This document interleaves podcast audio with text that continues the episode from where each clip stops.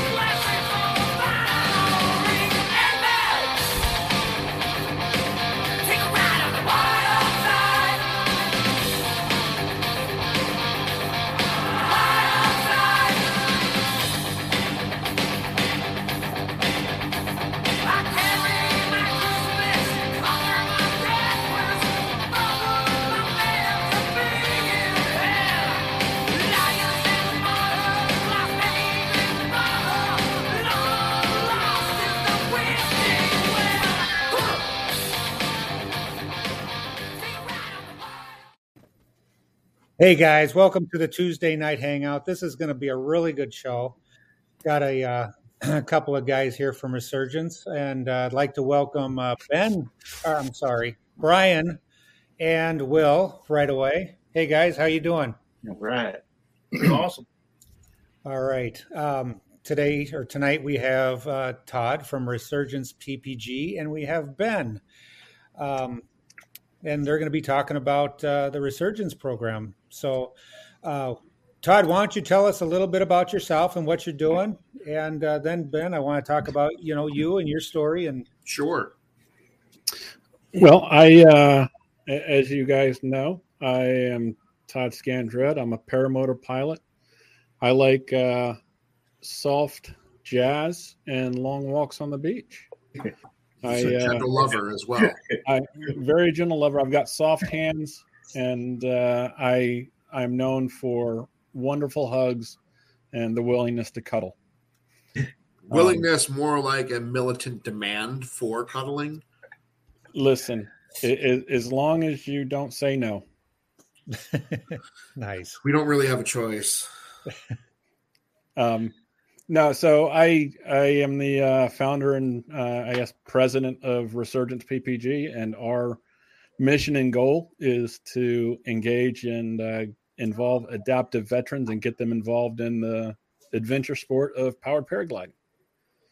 Um, so we started about four years ago, and uh, we, you know, obviously this is a niche sport, um, and we've been growing slowly and steadily, and we're happy to announce that we just completed uh, the sponsorship of our 25th alumni um, two weeks ago. Um, That's cool. Yeah, awesome. so we're we're we're pretty proud of that. And the the big thing is, I mean, we th- this whole process really it it leans on the paramotor community. It, we've been able to do this because the paramotor community is, is willing to support it. Um, the paramotor community is is willing to support you know, adaptive and disabled veterans. Um, you guys see the mission as being necessary and worthwhile. And, you know, for that, I, I can't thank you guys enough because with without you guys, without shows like this, without people being out there to be an advocate for us, it wouldn't happen.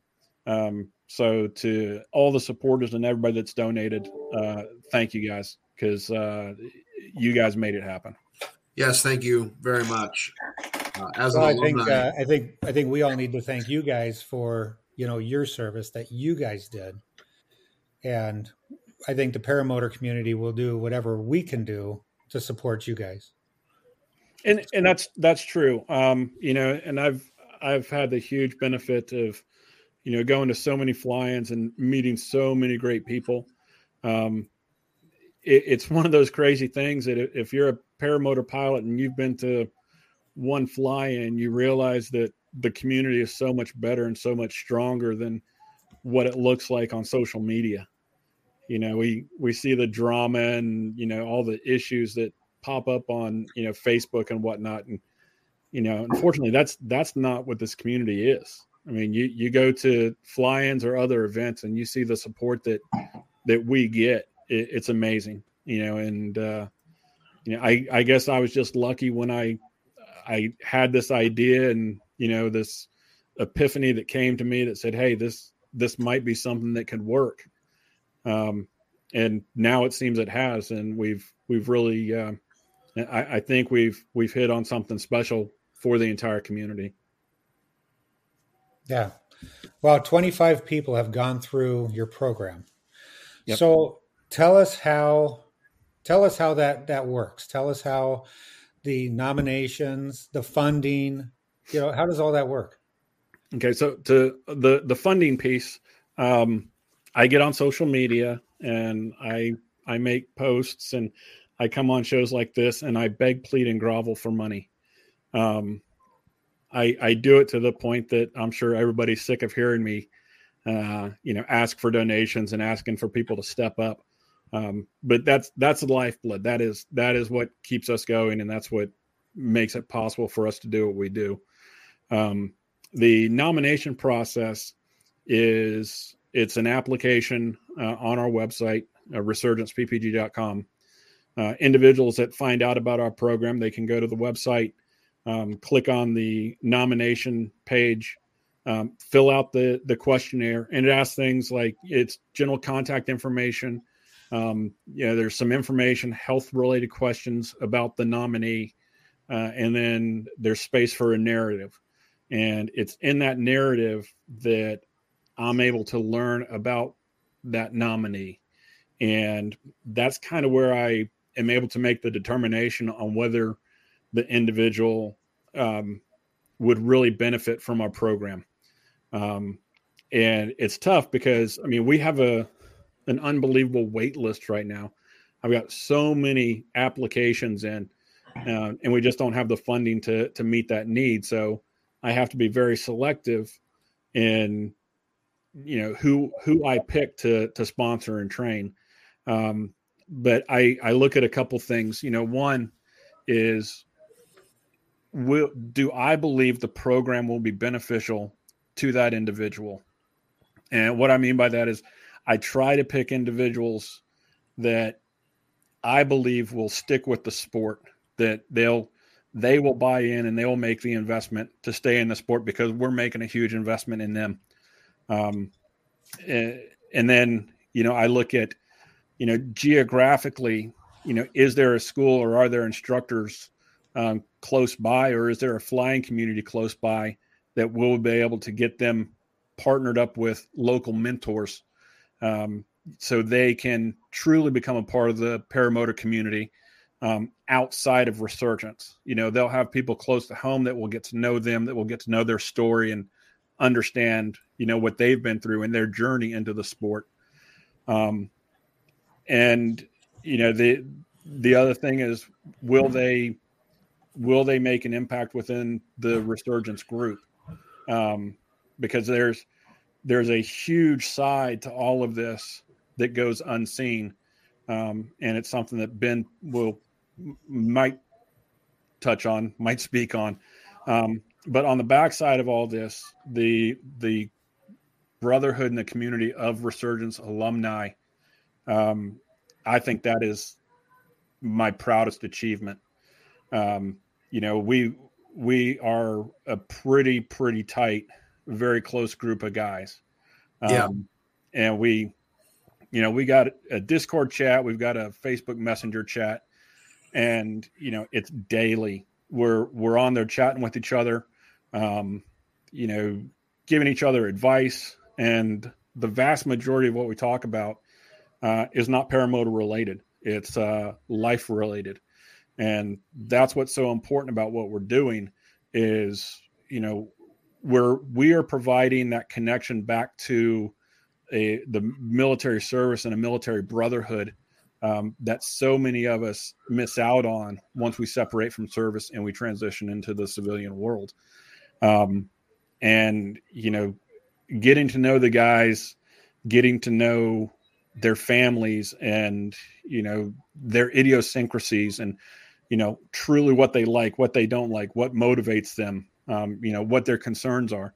You know, that's huge. And it's it's that part of this program that we we don't advertise a lot and it doesn't get a lot of credit, but that's actually where we truly are saving lives.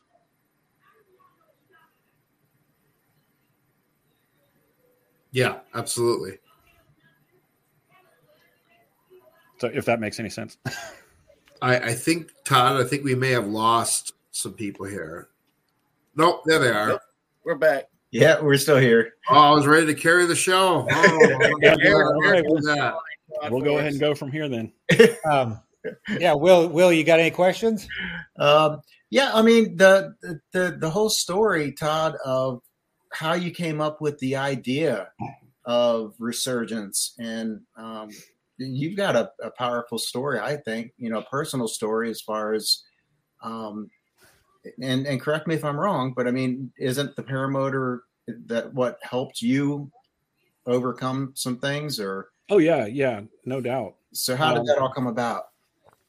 So we've we've got to venture back to uh, 2007. Uh, I was on my uh, my deployment to Iraq, and I had suffered a heart attack in Baghdad. Um, surprisingly, during combat, having a heart attack in Baghdad is not really the best place to to have a cardiac event. Um, I know you're surprised. Uh, I was surprised, um, but not really a good place. So the amount of time that it took for them to evacuate me from Iraq back to Germany, um, and then from Germany back to the states to Walter Reed, uh, it took a week before they were able to get me through that cardiac event. Um, because of that, I had uh, tremendous heart damage, um, and so I was able to remain in service surprisingly. Um, and then in 2011, I had a second heart attack. Um, and at that point in time, the Army was like, hey, we're done with you. Uh, you're not going to be able to stay in any longer. We're going to medically retire you. And so I was going through the uh, medical separation process. And during that process, I had another significant cardiac event uh, that resulted in having a uh, ICD implanted in my chest. And so it's it's basically a fancy uh, pacemaker. Uh, it's a pacemaker defibrillator that I've got up in my chest that you know keeps my heart in proper rhythm and keeps me going. Um, cool thing about it is my newest one has Bluetooth, um, so I can connect to it. I'm still trying to figure out how to get my Spotify account to connect to it so I can play some music.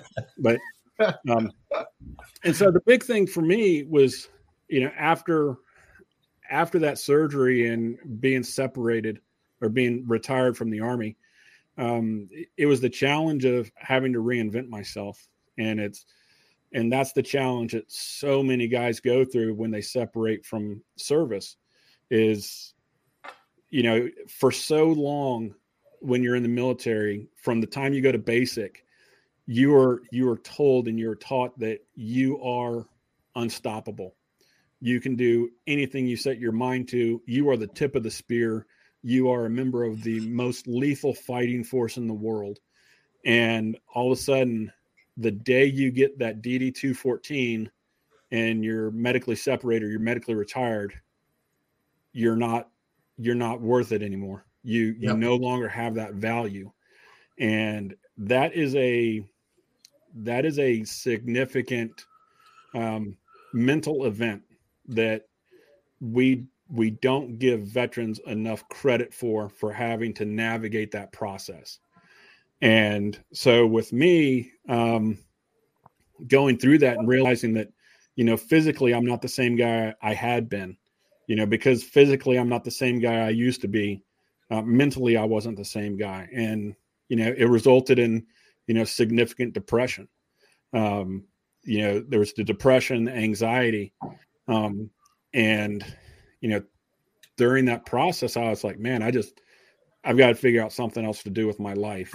Um, I had taken up bass fishing, had a couple buddies that, you know, took me out bass fishing a lot, and you know, I was really getting into that. And I was at the point I was getting ready to drop fifty grand on a bass boat, and uh, all of a sudden I saw this uh, saw this video of Tucker Gott flying to 15,000 feet. And I was like, man, that's incredible that this kid can fly up to 15,000 feet.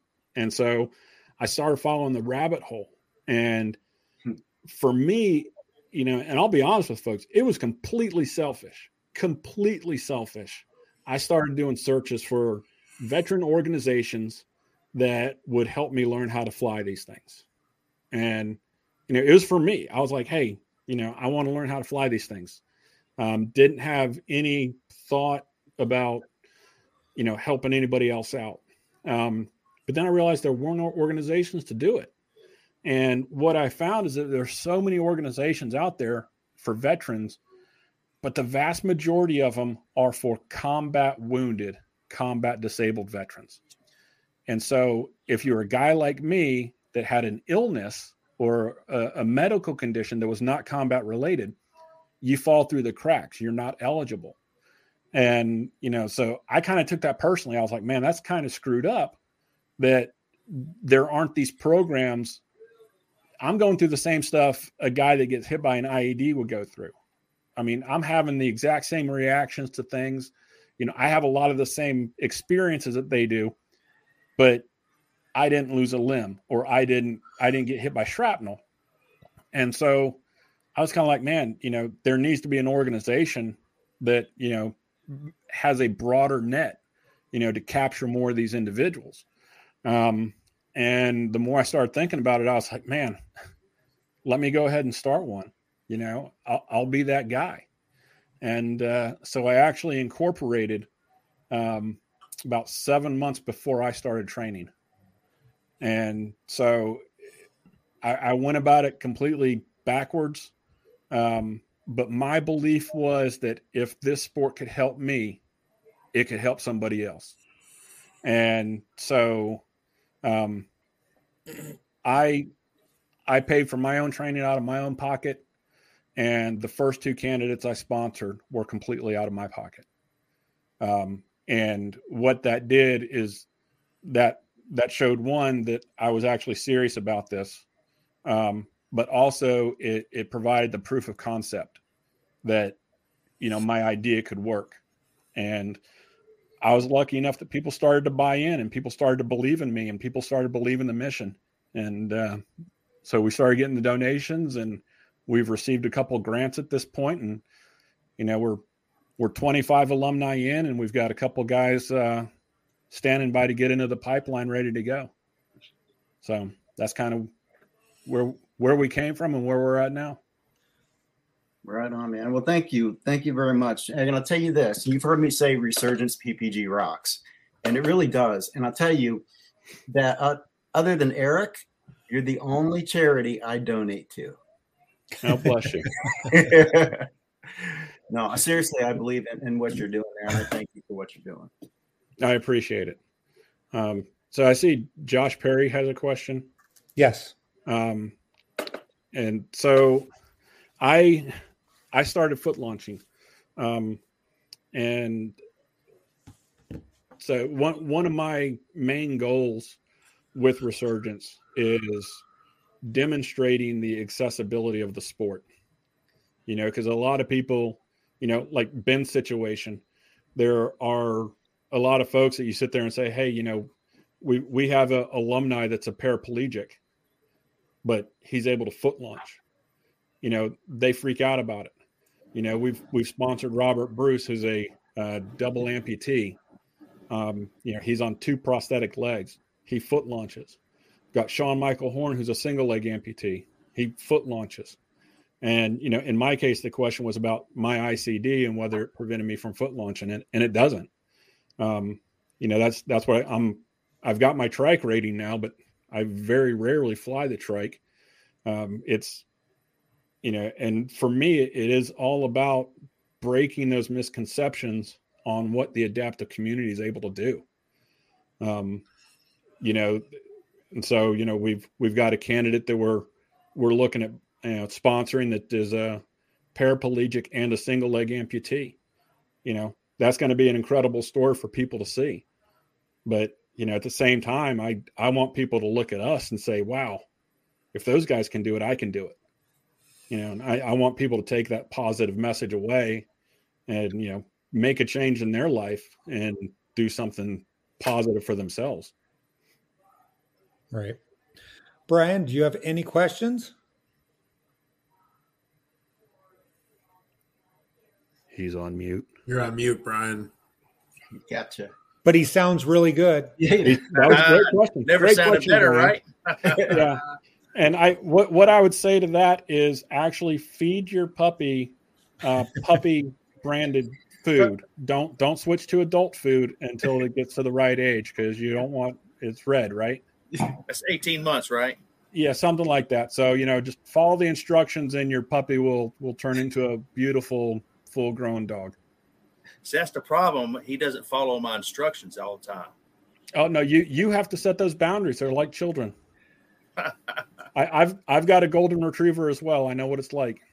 Oh man, he's he's a mess. Yeah, he's he's such a good dog. He's uh almost 80 pounds now. So Wow. Yeah, our But- golden is uh 120. oh wow. She's Yeah, I've never-. Never had a dog that big. She's like her dad.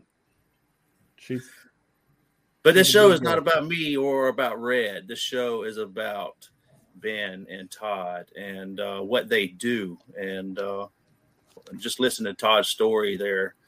Um, anyway, brought out some emotions and and to to know what he's been through and talk to some of his other candidates and what they've been through. And you know, we've all got our problems in life. Um, I've had issues with my foot we all think our problems are the worst, but when I hear what some of these other people have been through, um, it really just makes me step back and think, um, you know, I really don't have it bad. And to be able to get these guys into the air to do one of the coolest things in the world, in my opinion, that anybody could do, um, no matter what your problems are, you get up there and they're gone. Um, and for you to be able to bring that to other people um, especially disabled veterans. Um, I look up to you, Todd, for sure.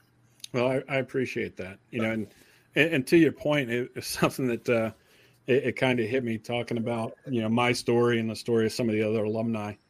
Um, if anybody that's listening to this, you know, if they see the tent set up at a fly-in and they see a number of us sitting around and we're we're shooting the breeze and we're joking, please feel free, feel welcome to come sit with us. Come come sit in, listen to what we're talking about, listen to how we interact with each other.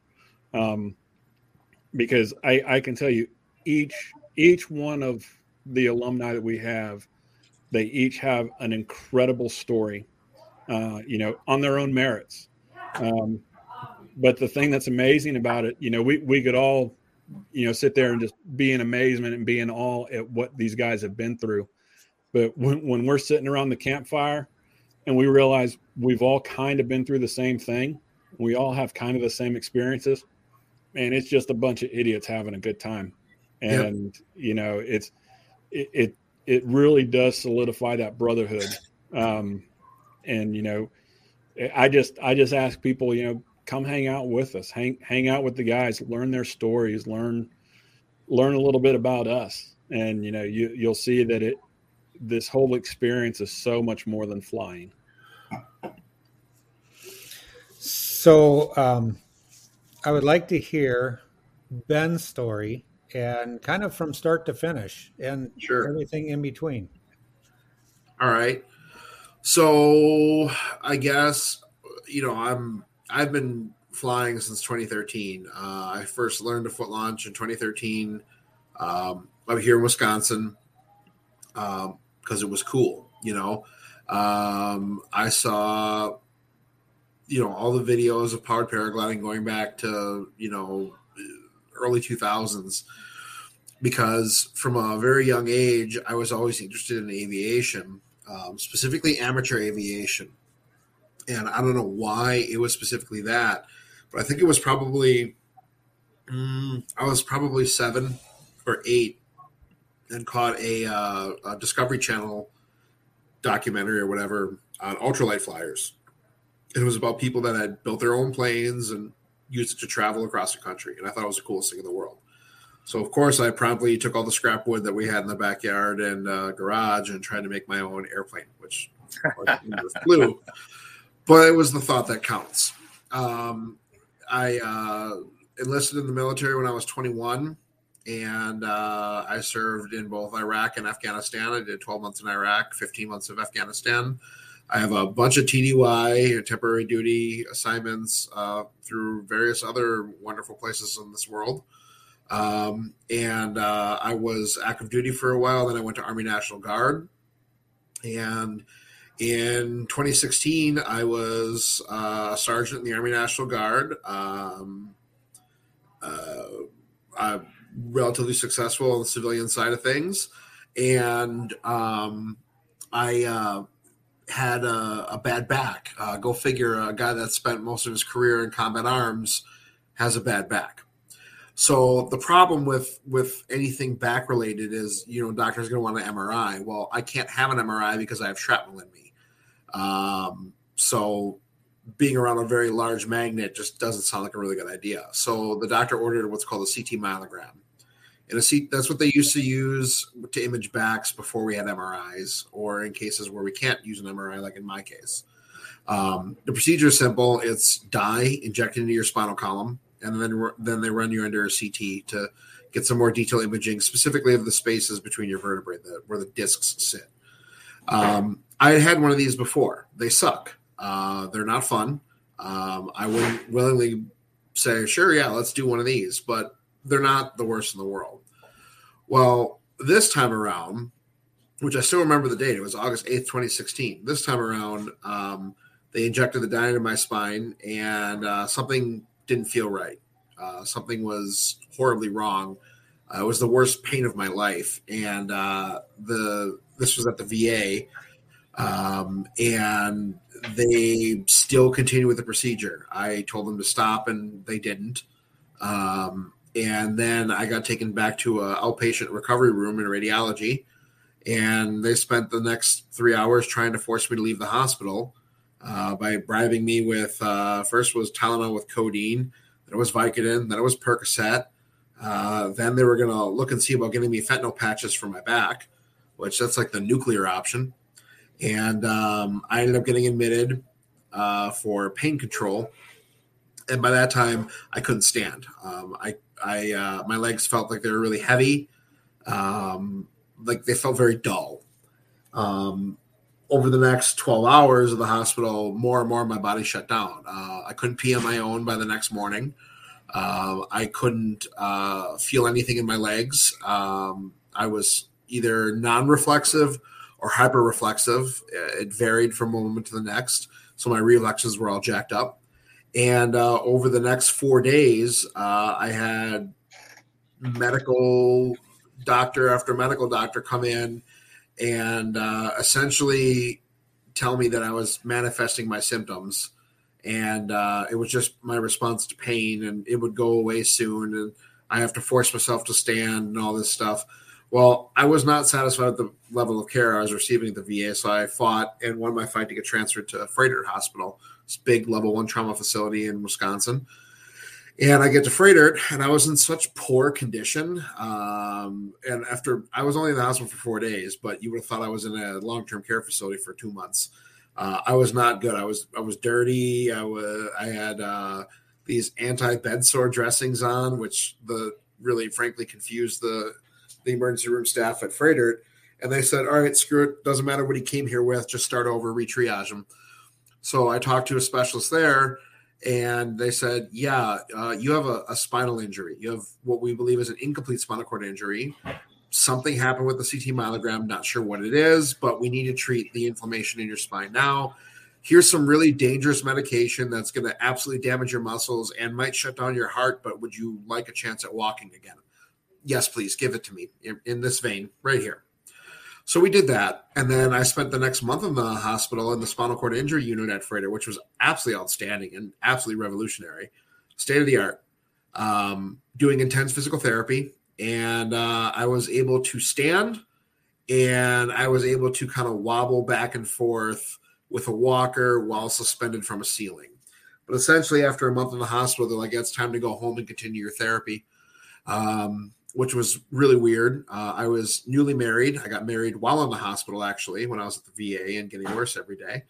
Um, however, uh, my wife at the time, I'm no longer married, uh, when I came home from the hospital and she realized that I wasn't going to get going to get better, uh, or at least not anytime soon, she pretty much checked out right away. Uh, so that was pretty rough. Um, I had lost my job two weeks after getting out of the hospital, my civilian job, inexplicably, which was super shocking, which also took my civilian insurance with it. Um, I didn't maintain military insurance at the time. Uh, so I was kind of screwed. Uh, I tried to transfer my care, my physical therapy back to the VA um, since I didn't have private insurance anymore. And the VA denied my physical therapy consults as not medically necessary. And it stayed this way for about 18 months. Um, in those 18 months, I created a business uh, while laid, laid up in a bed. Um, I found a way to make ends meet, and then I went after the Army National Guard and said, "What are you doing with me?" Uh, the Army was like, "Well, normally we would give you a full year. It's been about six months of being on this physical profile. Um, given the extent of your injury, we think it's probably better if we move towards a medical discharge." So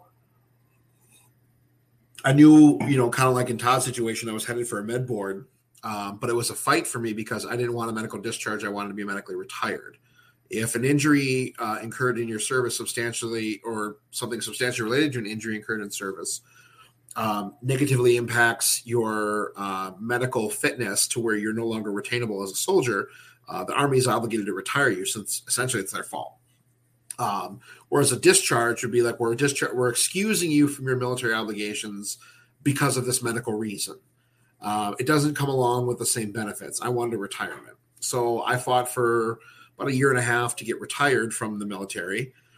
And um, before the Army had actually uh, given me a, a, date for my hearing on whether or not to retire me, uh, I got a phone call from uh, Todd, and I thought it was a prank. Um, he told me about Resurgence PPG. Uh, I was vaguely familiar with them, probably from a Tucker Gott video. And he told me that uh, he had received my nomination packet and just received a, a, a donation and wanted to sponsor me to relearn how to fly a powered paraglider. He was aware of the fact that I was already a paramotor pilot. Um, he was aware of my injury and um, a little bit of my story and wanted to see what I felt, how I felt about relearning to fly a wheeled powered paraglider.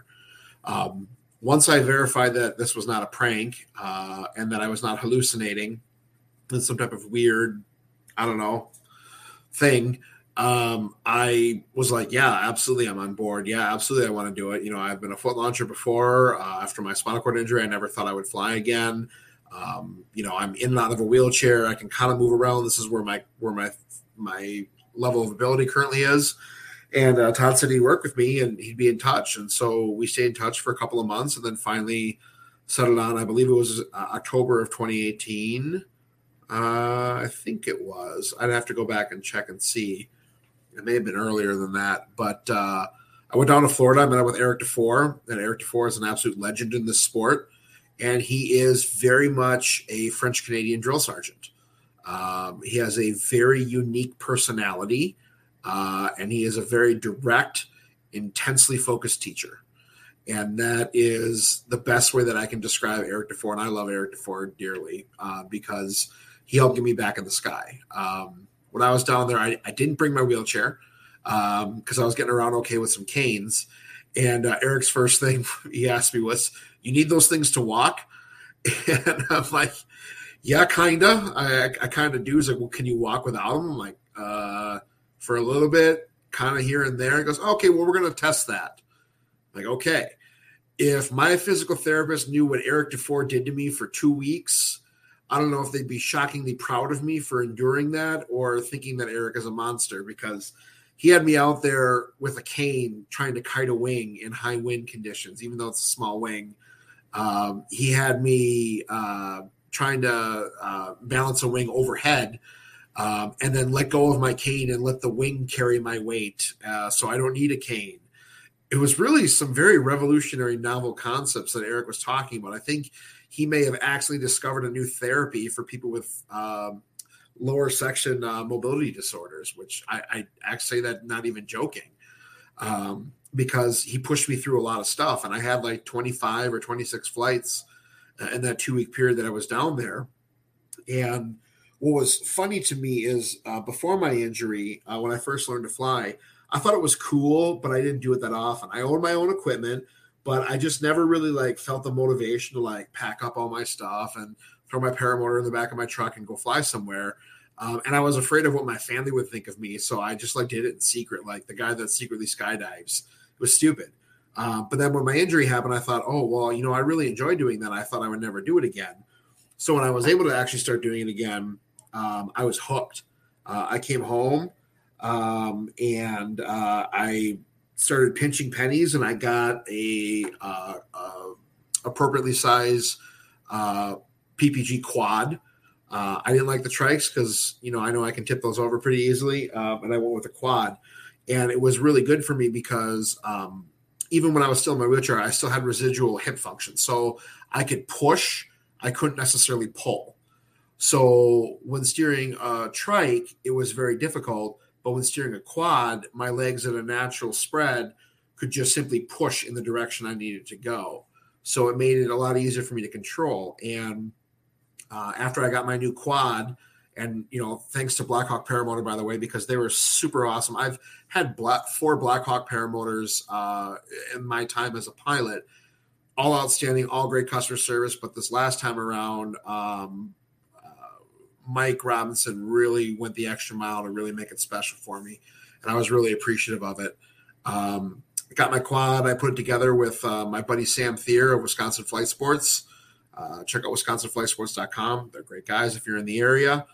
And um, then uh, uh, Sam and I uh, rolled my unit out. I hobbled over with my cane and set my wing up all by myself and I took off and I flew again, you know, by myself uh, about eight months after I finished training with Eric Dufour. And I was like, I've, I've made it. I finally, I'm back in the sky. Um, I've done this myself. I got here myself, and uh, I don't need to be under the supervision of an instructor anymore. I can clearly do this by myself, which was a very good uh, sense of validation for me. Um, and then as I've uh, uh, progressed, physically I've gotten better. I no longer walk with a cane, so I get around a lot better. My limp is less and less pronounced as time goes on. And I'm very grateful that um, a little over a year ago, uh, November of 2020, at a Resurgence reunion, uh, I pulled off my first foot launch in six years. I was actually able, from being in a wheelchair um, to now foot launching again. Uh, it wasn't a very long flight, and I kind of sort of broke my prop on landing, but I still pulled it off. Uh, I had a lot of help. I had uh, Mike Cotter from Fly My PPG there. Um, we had Mark Amundsen. We had Todd. We had a whole bunch of other people there that were pulling for me and just really, really supported me as a community to say, you know, Ben, you know, you're already a fly, already a pilot. You can already fly a quad. If foot launching is that important to you, we're going to make it happen for you. You're going to pull it off on this trip. And it just so happened that one night the the stars aligned or or the winds were right and everything was in the right direction and um, there's a cool video of it on my YouTube channel. Um, it's a small snippet of, of, of, it, but there's there's so much that goes into that flight. There was so much building up to that because you know for a long time I thought I'll I'll never do this again, um, but uh, you know when I pulled it off, it was like this this emotional wave that came over me when I was flying around and I only took one lap and then I landed, busted my prop, and uh, everyone was running to come check on me to make sure I was okay. And uh, it was funny as a, a, woman we were with asked if I could feel my legs. I'm like, no. She's like, oh my god, really? I'm like, yeah. Well, I couldn't before, so it's fine. Uh, spinal cord injury humor that most people don't understand. We, like dark humor.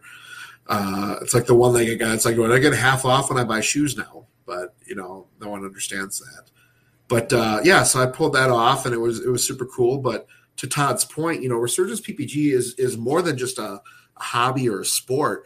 Um, when you are an alumni, a member of Resurgence PPG, you are really part of a community again. And that is a community or a sense of community that many of us deeply miss from service. Um, and it is something that the vast majority of us desperately crave in everything that we do. And while you know you can find a sense of community in anything, I mean, how the paramotor community is a is a great community, but it's not the same. And in Resurgence PPG, the community that we found in, in each other is one of shared experiences, of shared tastes. Mean, if you think about it, we're a bunch of broken veterans that like to fly under a cocktail napkin. I mean, we've got everything in common that we need to have in common. We swore an oath to this country one day and didn't ask anything in return. We got some pretty good benefits out of it, and we're very appreciative of it. But we're just simple people. You know, we just like to be left alone. We like to have fun and we've found commonality in this shared sport that we have, uh, which is you know however you want to say it. It's like you know if you think you're crazy, you're not crazy till you fly with a lawnmower and engine under a giant cocktail napkin. That's that's kind of what we do. Um, there's obviously a lot more to it than that, but um, the community has has really been very beneficial, uh, especially to me. Um, I went through some really rough times um, with uh, uh, when my marriage ended, uh, and I was part of the resurgence community. Um, I went through some really rough times when I had to close my business, and I was part of the resurgence community. Um, more so recently, I had some personal troubles, some some personal demons were really hard to ignore, and uh, the community was there for me. In fact, um, I uh, am known so intimately by members of the community that um, you know in the recent history, I was having a rough time, and by very subtle cues I was dropping, someone took it upon themselves to call the Veterans Crisis Line and have them reach out to me. It was actually very, very good that they did. Um, and uh, that's something that can only happen when you truly have a rapport and an intimate knowledge of another human. Nice. The um, you know, I'm reading the comments and kind of posting them when you guys were talking, and it's like everything is just such a positive you know comment that's out there. Um, it's really cool hearing your story. Um, hey, Mark from Paralife PPG, how you doing? I'm doing good. how y'all doing? Good, good. Um, got any questions for these two gentlemen? Well, yeah, definitely. Go ahead, Brian. Go ahead.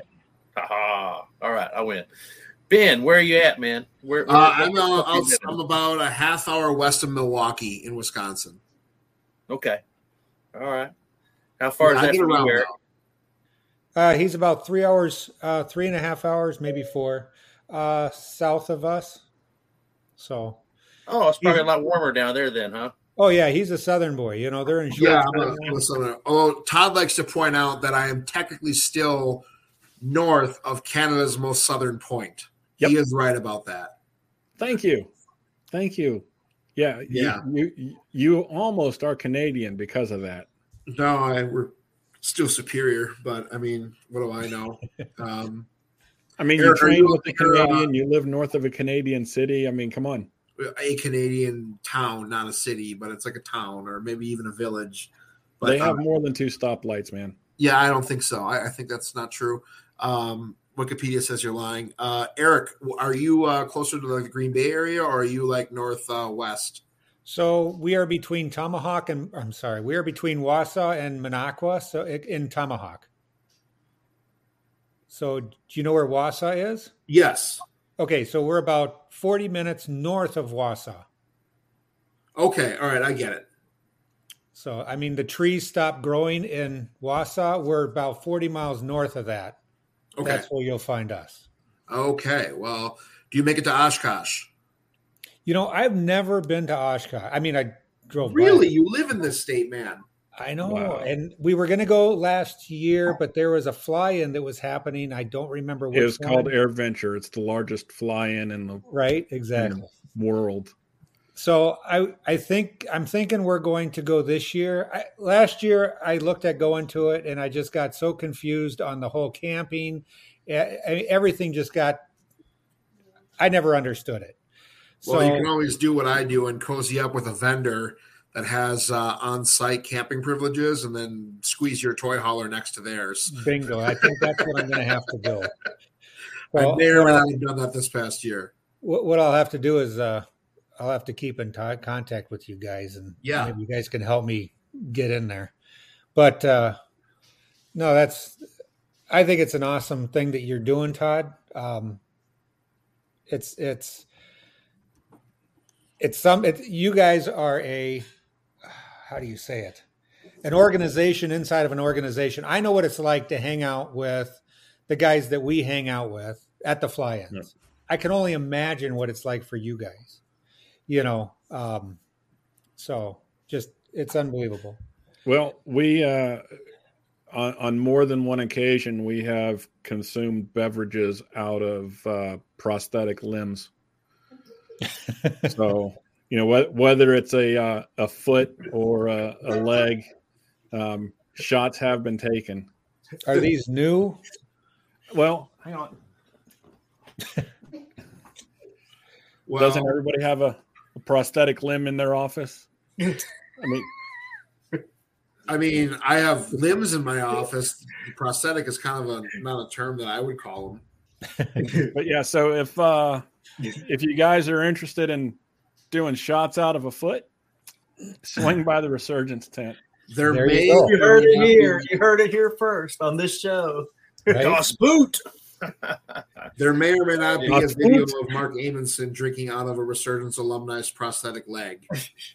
Yeah. So I know uh, uh, Brandon Vilt is in the chat, or he was earlier. Um, he's actually our 25th alumni, and uh, so he he actually took his foot off during training down in Wauchula and uh, ended up passing it around. And I have some horribly incriminating video and pictures of certain certain individuals uh, partaking of uh, some good whiskey out of a prosthetic foot. So good times That's, yeah, I'm not I'm not saying it gets crazy or anything, but uh, we we will try to enjoy ourselves.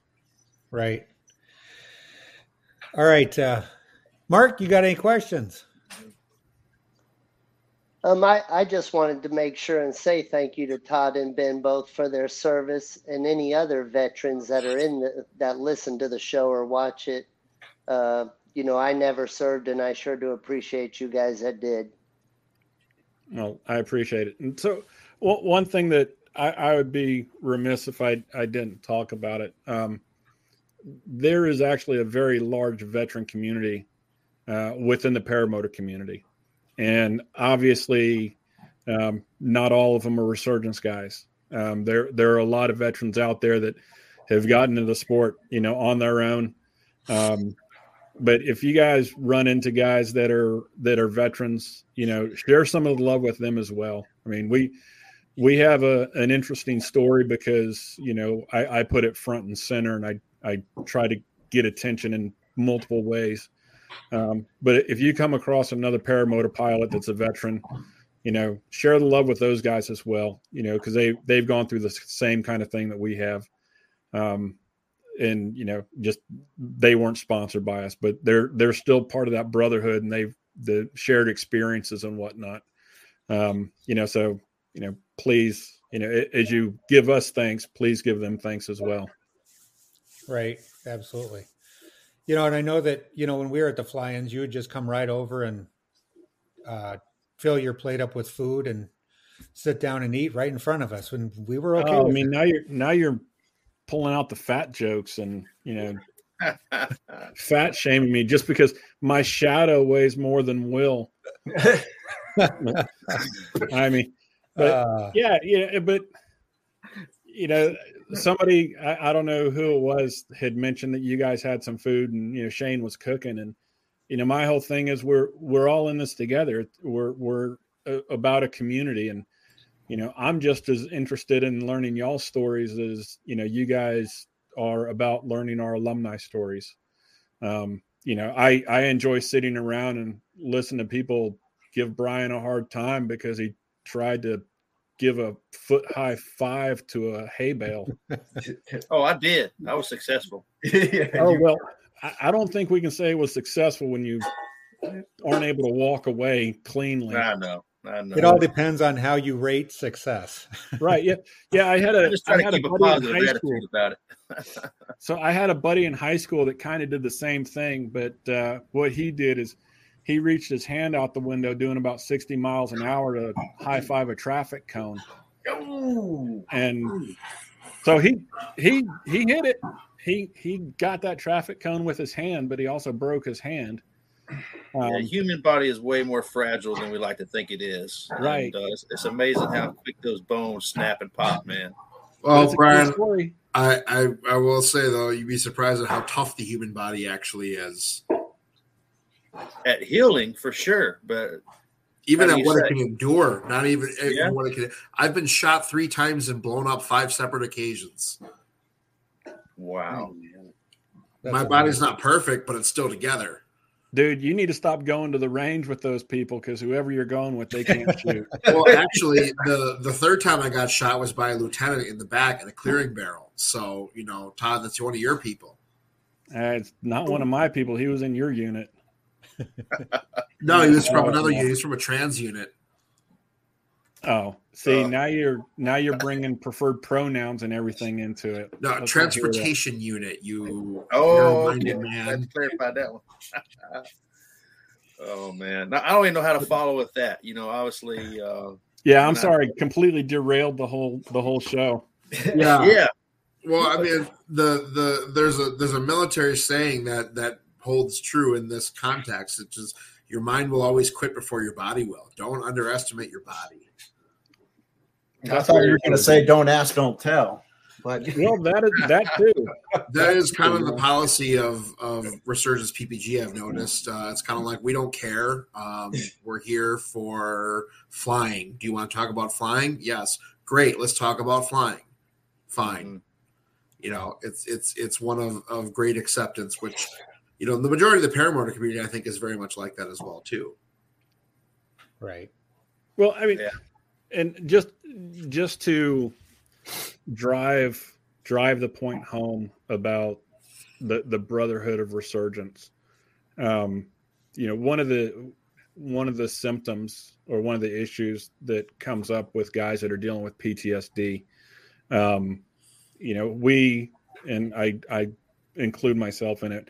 Um, we tend to get angry about things a lot faster than the normal person does and you know sometimes this this leaks itself into our group and it leaks itself into our relationships. And you know when we've got normal life circumstances that are happening you know that cause frustration even within our group we can get angry about things and we can get upset about things. And uh you know i ben and i have had struggles uh you know with with our relationship. And you know we've we've had some times where we've gone at it and we've gone at it pretty hard. Um but it's just the realization that you know there are things that bother us and there are things that that you know push their way into our lives and you know and cause those issues. But the amazing thing about it is we're able to get past it. We're able to to say hey man i still love you and i'm still there for you. And you know whatever it was i mean i can't even tell you what what the stuff was about you know i just know that that ben and i you know we've we've been at odds and we've butted heads. And you know there's so many times that people will they'll be like you know screw that guy. I'm i'm not going to talk to him ever again. I'm going to unfriend him. Um but you know for me and ben and i know other guys in our group man uh, it it definitely builds our bond a lot stronger. And you know we, we realize that there is a connection and there there is that support because you know you, you can't you can't get an argument and you know have the the interactions that we've had with each other and then turn around and be like hey man we're we're all good and you know i'm still there for you and still love you and you know Right. and it not mean anything i mean it really is incredible Right. but ben's Well, just we- It's like family, man. You know, you might not always get along with them, but you're always there for them. It's No, something other than family, but yeah more than friendship, if that makes sense. Um, you know, one of those things where, like, like Todd had said, you know, we've had people in the group that were just like not clicking with or like angry at. Um, and a lot of times we're really good at collectively helping one another realize that um, that anger you may have towards another member is more or less anger you have towards yourself. Um, and uh, in some way, shape, or form, you're manifesting some type of self doubt uh, into how you treat other people.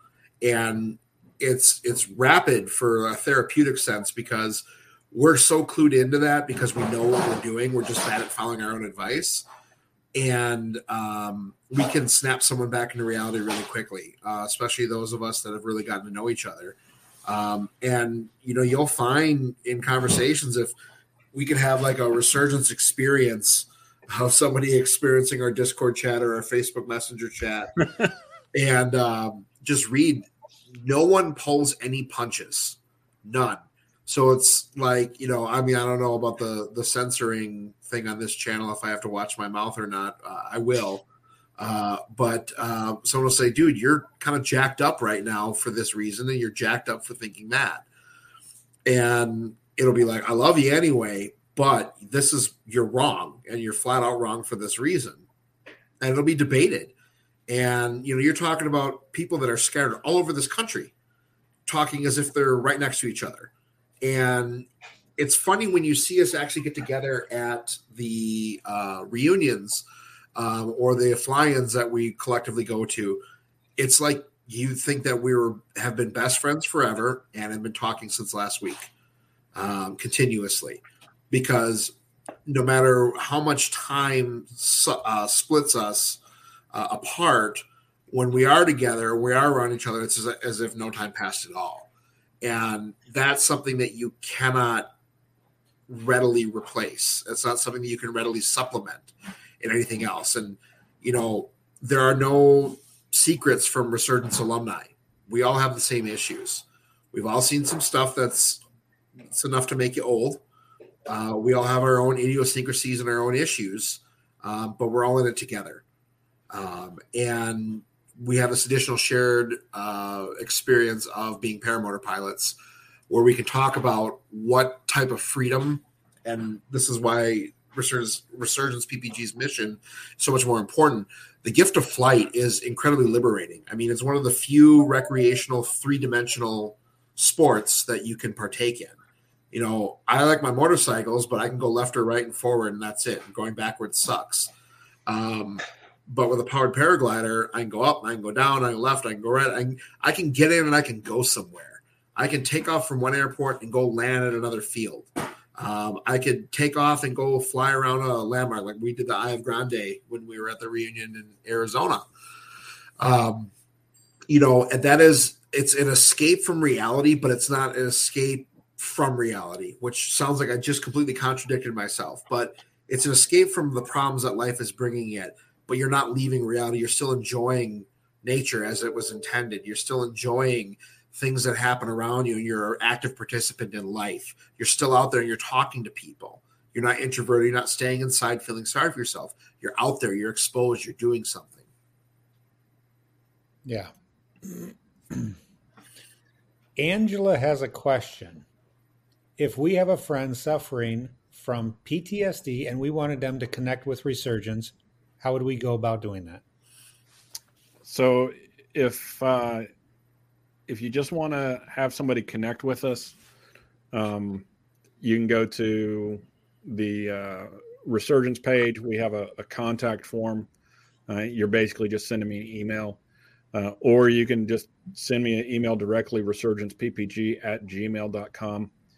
Um, and, you know, I can go ahead and reach out to them. If they're a veteran, and you're wanting to get them involved in the sport, um, go through the nomination process, which we have a nomination page on our website. Uh, fill out the nomination page and submit it. Um, you know, in the the challenge with that is that we are on a significant waiting list. Um, last time I looked, we were at 70 candidates, and so I've got I got 70 guys that are in need of support. We just hit our 25th alumni, and that's taken almost four years. So doing the quick math, um, it's going to be a while before we're able to get through what we have in front of us right now. Um, and so, you know, if if somebody is wanting support, or you feel there's somebody that that truly needs the support, you know, send a send a nomination. Um, we we don't we don't select candidates um, from the time that the nomination came in, and what I mean by that is, you know, the first 15 on the list may not have as compelling a story as the guy that's number 16. You know, the guy that's number 27, you know, might might need intervention, might need something positive to happen sooner than number 18. So uh, just because somebody shows up, you know, number 72 on the list doesn't mean that they're going to be the 72nd person that is is sponsored or serviced. Um, with that being said, what we've seen is that uh, the vast majority of nominees that we're able to sponsor, their wait time is uh, almost a year, um, just because of our the time it takes us to get the funds to to affect that next sponsorship. Whereas you know the guys the guys that we're looking at right now, um, you know I've I've had that money for three months. I'm working at you know trying to schedule their training and getting instructors lined up. That's going to take another at least another six to eight weeks um, before the instructors will be online to help them out. So you know even once I have the money and everything's in place, it's still a, almost a five month process just to get all logistics works out before we are able to get somebody into class. Could you explain the logistics that you're talking about? I mean, is it as far as? Yeah. So um, for us, our program, we go ahead and we'll do the coordination with the school or instructor. Um, we'll go ahead and make sure that the instructor in the school will be able to meet the needs of that candidate. Um, you know, like Brandon Vilt, you know, he he needed a, a trike because of a you know a high leg amputation.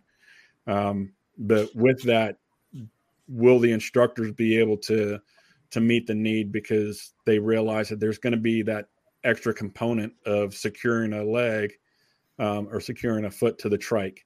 Um, you know, are they going to be able to you know properly assess whether he can um, maneuver the trike? So those kind of uh, details have to be projected. They have to be discussed and worked out ahead of time. Um, also, we go ahead and we provide the lodging um, for the candidates while they're going through the training. And so, with that, um, we've either, you know, we'll either set them up in a hotel for the 10 to 14 days um, at our expense or we'll go ahead and in Brandon's case, uh, well, we've had a couple guys that we've done this with now. Um, we'll actually do a RV share, and we will rent an RV uh, that will be stationed on the airport that they're doing the training. Um, so it allows them, you know, full access 24 seven while they're there, um, you know, to really get the, the full effect of the experience.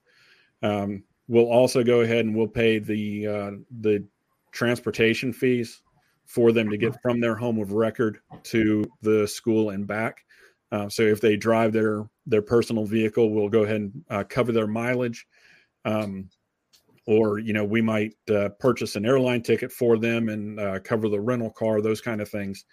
Um, and then finally, we'll go ahead and provide a per diem for them that will cover their meals and incidental costs while they're going through the training. And what this does is it completely takes out uh, any financial difficulties um, or financial concerns that uh, these candidates might have when going through the training. So um, when we do the sponsorship, it costs these guys zero dollars. Um, and it's just our way to make sure that they're able to focus on getting training, um, becoming a part of the community, and you know getting the most out of the experience um, before they go home. You know, um, any any money or issues you know related to the training i'd much rather them focus on on getting their own gear and you know being able to stay in the sport that's just amazing go ahead brian yep i've got a question for todd um you know you say you have a backlog of say 70 uh, candidates. That's incredible. Uh, I know there's a lot of people out there that could use um, the help, but other than getting a bunch more candidates through the school, do you have any ways that you'd like to see resurgence grow in the future? Yeah. Um, so there, there are a couple things. Uh, uh, one of the big things is I really, really want to get our uh, exposure and influence out on the West Coast uh, to really pick up. Um, we've done a pretty good job, or I, I think I've done a pretty good job of making sure that we're spreading out the the candidates and the training um, as much as we can. And I say that because we've we've had guys, you know, sponsored down in Florida, up to Michigan, out to Nebraska. Well, I mean, we've we've had guys sponsored out in Arizona and California as well.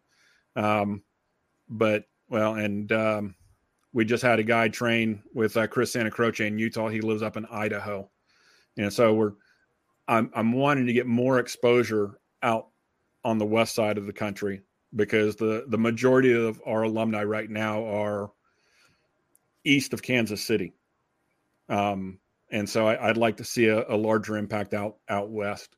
Um, the other thing is we we really want to get funding and donation so we can go ahead and uh, purchase our own trike, um, a tandem trike, because um, myself and a couple other of our alumni that have been flying for a few years, um, we're at the point where you know we can go ahead and get our our trike exemption, and when we go to events, um, you know, if we were go to Bad Apples, uh, Moody Air Force Base and Warner Robins are, you know, just up the road, and you know we can go ahead and get you know veterans from those communities come out, and we can we can provide, uh, you know, tandem experience instruction flights ourselves where we're not, you know, having to work out deals with other instructors or other schools.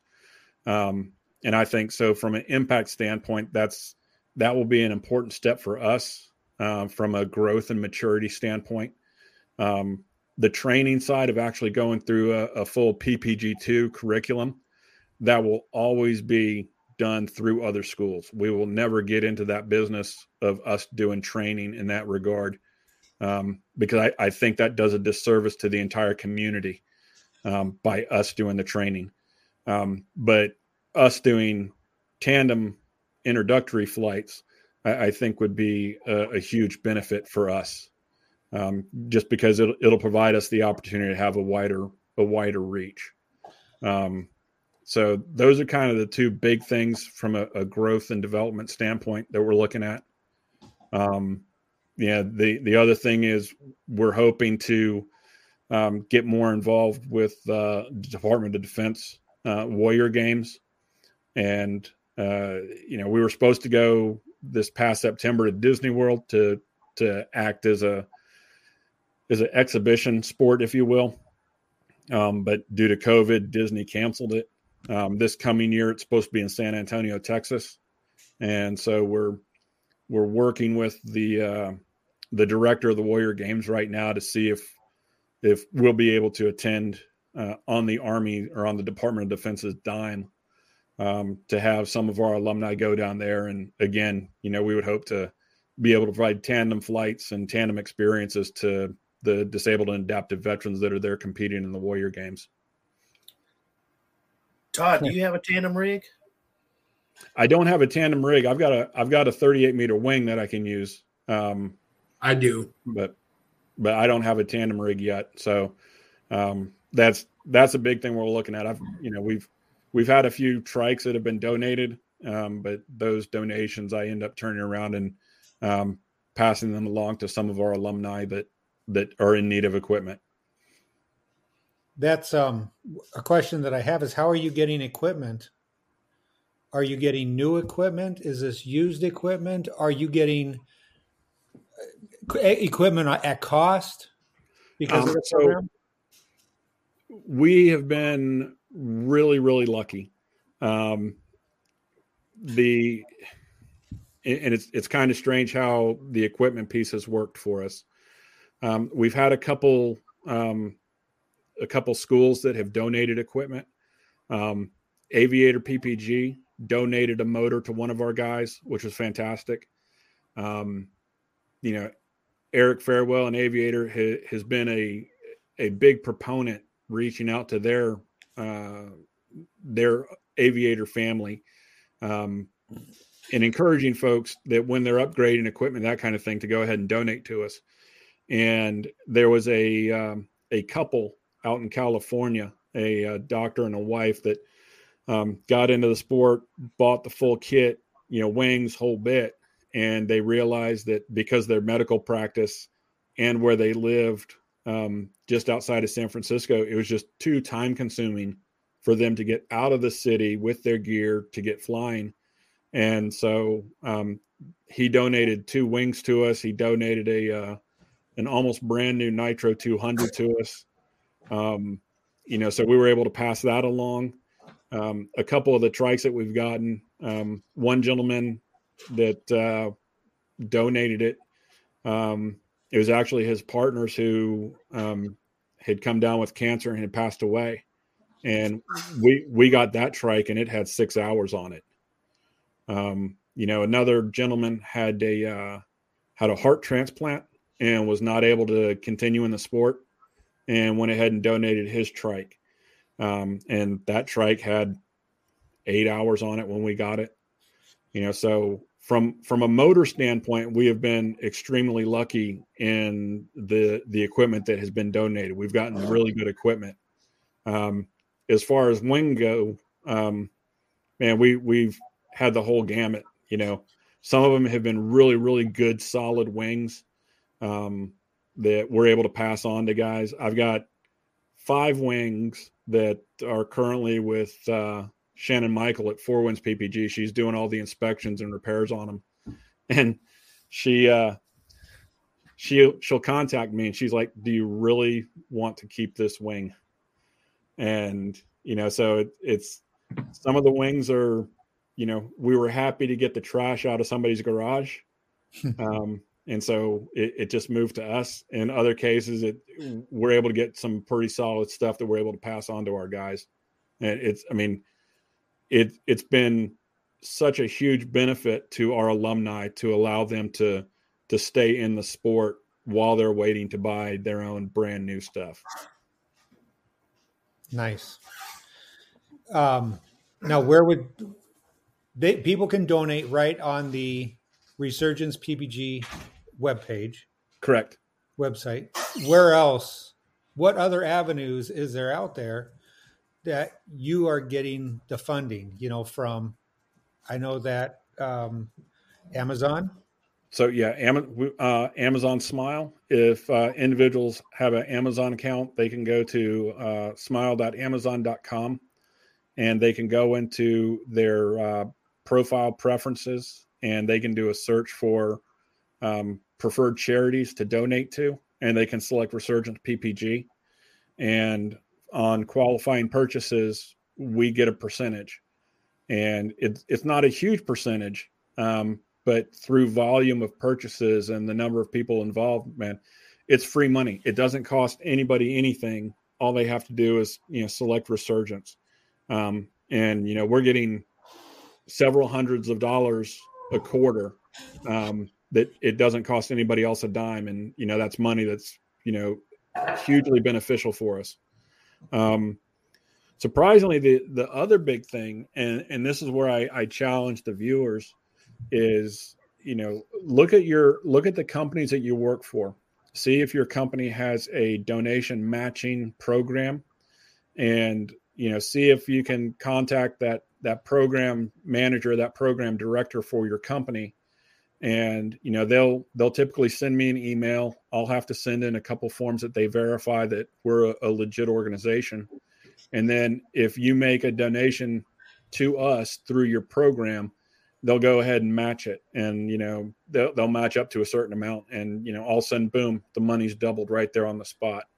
Um, or if if you happen to be uh, you know you're a member of a family that's fortunate and there's a a uh, a trust fund that has a requirement for donations you know please contact the the board of directors for that trust fund and you know recommend that they make a donation to Resurgence. We've we've gotten several donations that way that have been enormously um, important in helping us grow and you know get to the point that we are. So, yeah, that's th- those are the the ways that we've we've been able to raise money to this point. Um, or if you just have a, a checkbook and you really want to write a really big check, um, you can write a check and you can mail it to me. And uh, my address is right on the Resurgence page, so it'll come straight to my house. So, Mark, instead of building that big house, you know, you could just write out a check. It's the Right, least you can do, Mark. Yeah. You can live in a tiny house. Yeah. You know, Yeah. I do. I have for five years. Donate Eric, your mortgage to Resurgence PPG. We, we love your entire mortgage, full balance. Uh, Angela has a question. Is there volunteering opportunities? Um, yes, there there are, but it, it's it's difficult um, to kind of coordinate them. And what I mean by that is, Will is part of a, a group, um, North Carolina uh, pilot group on Facebook, and I have a charity event coming up April first uh, here in North Carolina, and it's a fundraising event. We do it well. We had been doing it twice a year, but they cut back and they're only doing it uh, once a year now. Um, and the past few events that we've gone to, we've we've flown demonstrations and whatnot for them, and we've been invited again. And so, you know, in that regard, if uh, if there's a local North Carolina pilot that would like to to come help us out and do some flying, because I don't have that many alumni here locally, um, so I need to scrape together some other pilots that would be willing to come help out. Um, and usually, when we go to when we go to other events, um, there's usually enough resurgence alumni now that I'm starting to get them to do all the manual labor for me, which is nice. Um, and so, you know, as as far as volunteering opportunities, you know, my biggest thing is, you know, just share our mission, you know, share share what we do and tell our story to to other folks and um, just be an advocate for us and you know see what you can do to you know get somebody interested and you know see if you can point donations in our direction So the people that donate their wing or donate their motor or trike, now they can write that off on their taxes too. so any donation over $250 um, if, if i receive it um, i will generate a donation receipt with all of our irs tax information on it and they can use that to uh, claim the deduction on their taxes and so they'll file that receipt with their taxes. Um, if a donation is made through the website they should get a uh, automatically generated message uh, with the receipt that they can go ahead and use for that purpose. Um, so you know any donation um, you know if it's equipment if it's a motor or something like that i'll end up having a conversation with the donor and we'll discuss okay what what is the fair market value that you believe it's worth? Um, because we we cannot give a receipt for you know full retail price. Um, you know according to the irs it's you know fair market value at the time of donation. And so we'll have a discussion. You know what what do you think it's worth? Is that a reasonable amount that you're seeking uh, credit for for the donation? And we'll go ahead and generate the uh, the receipt at that point and i'll mail it to them and uh, you know hopefully that'll that'll keep their uh, their accountants happy Hmm. Nice. Will, Brian, Mark, questions? I've got one more question, and this is pretty serious. What happens if you can't find a pair of shoes to match your wing? Oh, So the the big thing with that is one, you'll be ridiculed endlessly. um, it's a it's a fashion faux pas, but more importantly, um, your skills as a pilot as a pilot will immediately diminish um, because we all know that having shoes that match your wing, you know, it, it's like at least a twenty five percent increase in performance and efficiency as a pilot. Um, so you have to ask yourself, you know, as as you're going through your checklist, do you want to put yourself in such a hole that your performance has to be that much better simply because your shoes don't match? Hmm. So People really, don't understand how it's, it's a safety issue then, really. If you think oh, about oh, it, it is because you know you, you you realize that your you know your brain's only firing at 75% efficiency yeah, you know and we're already starting at uh, at a lower rate anyway because we're paramotor pilots um, we may not we may not have the best judgment to begin with and we're already going to handicap ourselves by not having the appropriate equipment which is matching shoes um you know it's you just don't want to do it yeah. Right on. Well, thanks for clearing that up for us. Oh, uh, that that's why I'm here. I'm I'm I'm here for your for all of your flying and fashion advice. Well, I just want to say I make a pledge right here. Whenever I buy new gear, my old gear is going to go to Resurgence. Oh, God And, bless uh, you. right. on. Hopefully, hopefully it will pass the wing inspection because it's only got like 50 hours on it. So That's awesome. when, That's when I get cool. when I get that C wing, somebody's going to get that A wing. That's awesome. And, and I Oh, tell you, love that A wing. and the the wing piece is really amazing. Um, we actually, it's kind of funny. We have one wing that uh, it was actually donated by Dave Ruff. Uh, it's a 28 meter or a, a 25 meter velocity core. Oh, the Um, town bicycle. Say again. The town bicycle. the town bicycle that thing has been passed around and you know that so that's that's kind of the deal with these guys. When when they get equipment you know it's not their equipment forever and always for them to use and then go out and sell. You know it's their equipment to use and stay in the sport and you know be a part of the community until they're ready to upgrade. And once they're ready to upgrade you know the expectations is that they pass it on to another alumni. You know we're, we're hoping to keep this stuff in circulation. Um, but this this wing man i think we're on the third or fourth alumni that has actually had it and uh, so it's it's been beat up it's been ridden hard and it's been put up wet um, but that old velocity core is uh, doing great things for resurgence right now that's awesome. hey i know that at that, guy. it's Kelby. Kelby. What's up?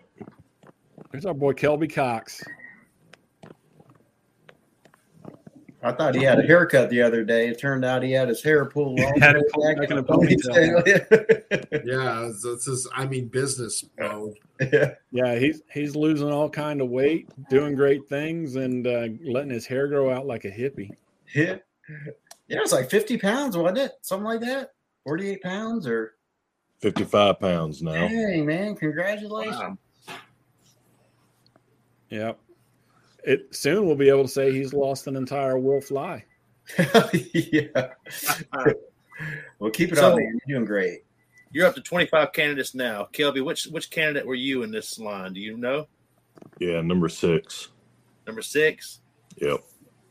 I was number four. Yeah. So the cool thing about it is, you know, I'm I'm wearing a jersey from our uh, our adventure wingman trip, and so if you see these long sleeve jerseys running around, it's either a person that uh, was an alumni um, or was one of the instructors or somebody that actually came out on the trip with us and was supporting us during that adventure. And, you know, so when we got these jerseys, you know, the alumni were like, hey, that's really cool, but, you know, we need something that's like just us, you know, that really sets us apart. So we had a second set of jerseys done up. And on the alumni jerseys, on the left shoulder is a number and that number is the number that they were sponsored. So I'm a number.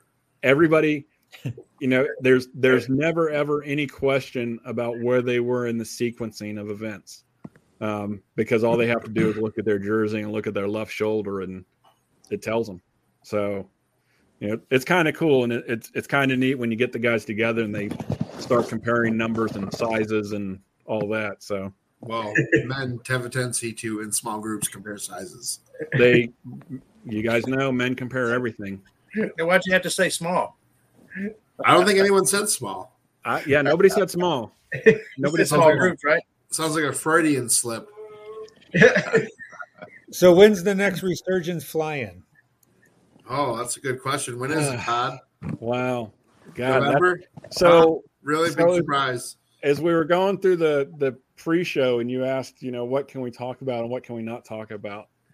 This was probably the one topic I should have shied away from. Um, so not sure at this point. the The main focus for me and where I want to focus resurgence efforts is uh, the Warrior Games in San Antonio this summer, um, and that's. But there are a lot of variables, and we still have to get approval from Department of Defense and the Warrior Games and whatnot. Um, absent of that, all the guys are pushing me to uh, have a, a alumni reunion up in uh, Montana, and so we're looking uh, late summer possibly. Uh, everybody road tripping up to Montana. Um, Montana, yes. yeah. So, and I, and this is where the the guys they harass me incessantly about this. They give me such a hard time because my my focus and my efforts are on the Warrior games in San Antonio. Um, everybody else wants to go to Montana, so I, I'm sitting here trying to fight with them and say, "Hey guys, you know we we need to focus on San Antonio," and they're like, "No, we want to go to Montana." So we uh, we have friend a friend that is a big supporter, a, a big contributor to Resurgence. Um, he's also a paramotor pilot, uh, but he has a very large ranch up in Montana that he's invited us to. And uh, once once our guys found out about being invited up there, you know, it's it's been nonstop. It's you know every other day. You know, I'm I'm getting requests for us to to head on up to Montana. So, um, to to Brandon's question, which I hate him because he had to bring that up. Um, I'm happy Brandon brought it up. yeah, I'm not a fan of Brandon anymore. I am. Um, Uh, Brandon's like my favorite now. Yeah, but I hope I hope he like breaks his pinky toe on his good foot. No, I'll WD 40 his uh, artificial leg for him. Yeah. So funny thing, Brandon has this really amazing cybernetic uh, prosthetic. It actually has Bluetooth connectivity, and he's able to change the settings and change uh, the angles that it bends and all kinds of crazy stuff right on his phone. So um, it's it's unbelievable. You know, that's uh, another aspect of this whole experience is you know seeing some of the technology that some of our guys have and you know it's stuff that blows your mind it's it's kind of a cool benefit to to being involved with this stuff. No, that's pretty cool. so but to answer the question um i don't have any firm dates on when the next resurgent specific uh, event or flying is going to be. Um the next flying that we're going to attend is going to be uh, bad apples. That'll be the that'll be the first big one that uh, we're going to get to. Um and there there are a number of others that we're going to try to get to this year that we weren't able to, get to get to last year I'm going to try Um, to do Bad Apples again this year, too. Uh, there's usually a good resurgence showing for that, too. Yeah. And you know, thing is, Tim Gaskins is is such a big supporter for us. Um, I wasn't able to make it last year. My son was graduating from college. I Um, offered to help you with that, and you wouldn't take my help. Yeah, calling it a bomb threat to a university. I don't think I said the words bomb threat. No, well, I'm I'm hypothetically the the course of action that might have been discussed. It would have been a bad idea. And Brian's like, "You'd really say something like that?" Yeah. Hey, we're sitting around a campfire. These are conversations that happen. So Yeah, so there's a lot of so once upon a time in Mexico type uh, s- stories that are told. I had a friend. just that heard bomb wants threat and almost hit the exit chat button. I was like, I don't know if I want to be in here. No, that's just Todd talking crazy. He's an officer; he can't help it. Yeah, it's my fault. But Yeah, So, are, is there any one candidate that stands out over all of them, or I mean, is there any real mem- memorable things that happened that you can share with us? Um, so yeah, I mean that's so candidates or alumni that stick out or events that stick out. Yes, we have plenty of stories about these things. Um, about candidates, the I think one of the things that I'm most proud about is yeah, Kelby's here in the chat. Kelby has developed a a it's almost a cult following. There is such an appreciation for Kelby, you know, on these shows in these chats. Um, people love Kelby, and especially yeah, if you, following for sure. Yeah, if if you meet Kelby at a fly-in, uh, you've been down to Bad Apples and you met him. Everybody always talks to me, and they always ask how Kelby's doing, and that's huge for me. That makes me feel so good. Um, so I, I think it's cool that you know there there's that following that Kelby has been able to generate for himself. Um, stories that are memorable. Um, big one was uh, out at uh, during our Arizona trip. Uh, Sean Michael Horn, single leg amputee. He's going flying out into the desert. They were doing a um, a, a, dedication ceremony at a flagpole in, in Glamis, and it was a it was a tough day. It was it was windy conditions. It was you know almost midday. You know we're talking eleven o'clock. You know thermals are hitting pretty good. Um, he's not a terribly experienced pilot, but he takes off and he goes flying out to this dedication.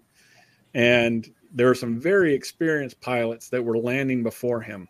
And when I say very experienced, I'm talking like Ryan Southwell and Mark Amundsen and you know those kind of guys. Well, Sean Michael comes in. He has a couple really horrendous approaches. You know, gets knocked around from thermals and whatnot. Now, on his final approach, he kind of forces it in, and he crashed on the side of a side by side. He hammers this side by side hard, and there are how many people were out there, Ben? Uh, I'd say well over two hundred. Oh, there, there were into the thousands. There were 200 side by sides. Well, if you mean in the immediate area where he landed, yeah, easily 200 people. You want to go beyond that? Yeah, there's probably well over a thousand.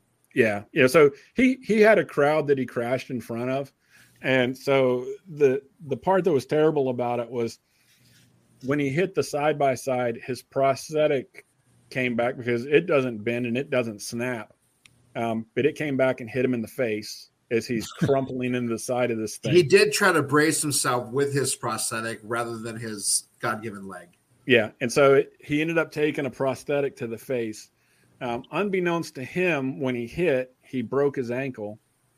Um, on his remaining leg. I, well, yeah, on his, on his good leg. And so um, he he cracked three ribs and uh, you know so he he tries to play it off he ends up, you know, a couple days later, gets back home to to Kentucky, finds all the stuff out. He he's in college getting his pilot's license and you know aviation related uh, certifications, and a guy that he's in school with was kind of messing around with him because now he's he's got a prosthetic, he has a broken ankle, he's on crutches with three cracked ribs, and a, a, bruise on his face. His buddy thinks it'd be funny to uh, to go ahead and act like he's going to trip him. Well, he fell, and when when he fell, he went to brace himself, and uh, he cracked his hand. He cracked every bone across his hand. So now the guy, after his crash and his fall, he has a prosthetic leg. He has a broken ankle on the good leg he has a broken hand on one arm and three cracked ribs on the other side. So, dude was walking around with one fully able functional limb on his body for a while. Um, so, you know, poor guy. Did, there, there, are stories like that. We, we've got other stories about guys getting lost, and Ben and I and Mike Cotter going out to try to find them. And oh yeah, we land on the side of a mountain. Which way is the sun? Is that where the sun went, Todd? Did the sun yeah. just set in the east, Todd? Yeah. Yeah. so, and you know, because of these things, you know, we obviously give give each other call signs, and so um, our, our buddy that got lost, we call him Land Nav now. Um, so, but yeah, that's. I mean, we've got a lot of those kind of stories. Just. Everyone has situations. an affectionate nickname. I am Yeah. 20 grit, i.e., slightly abrasive. very abrasive. But yeah, so I mean, if if you want me to go on with stories, we can we can start pulling out stories, go all night long. Well, that's pretty awesome. We'll have to do that at the fly-in. Like to hear some of them. Oh yeah, They're worthwhile. yes they are. So, any other questions before we do uh, the Will Fly Spinny Wheel? Brian? No, Kelby? not tonight. Kelby, how you been doing? Oh, I'm good. Good. I bet he is.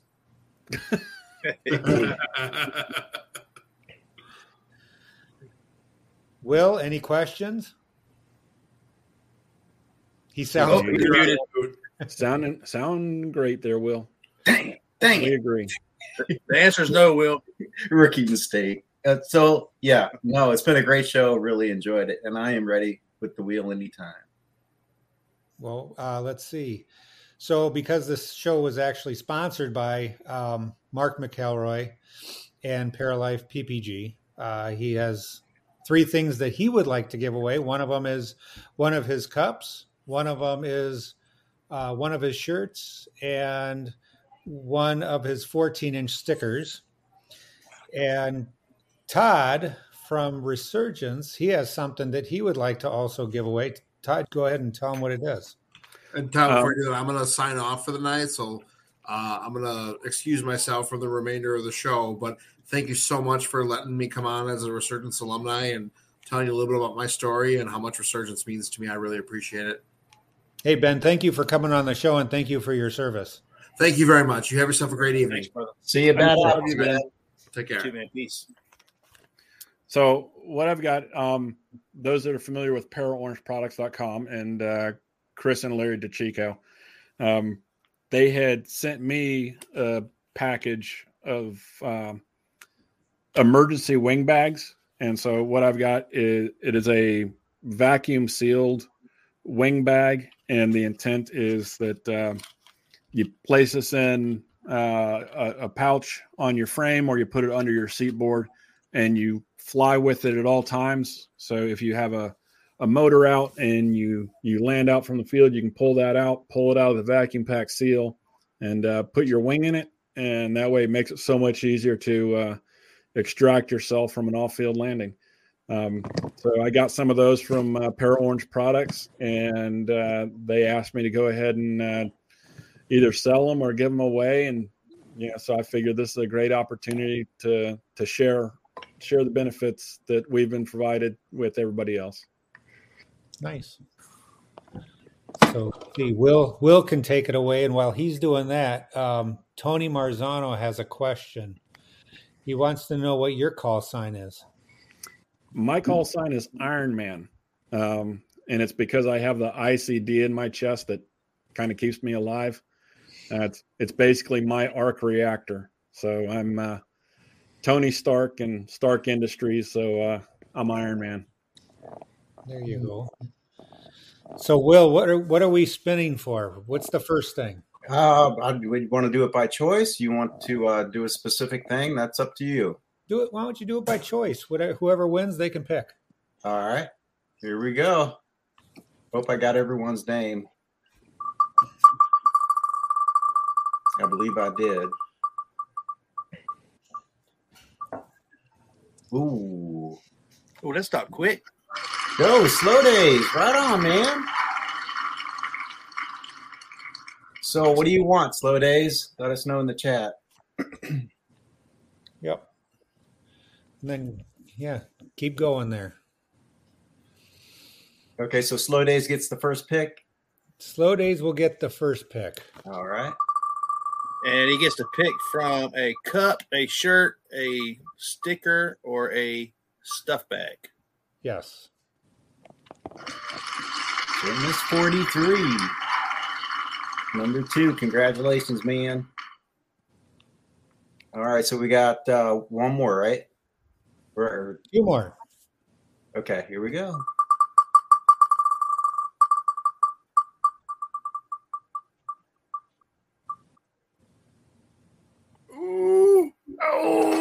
Hot Butter Steve, number three. Oh, so close, First And choice. Johnson Q, you're so close. Ah, Johnson almost got it. All right. You tell me when to stop. Num- Number four.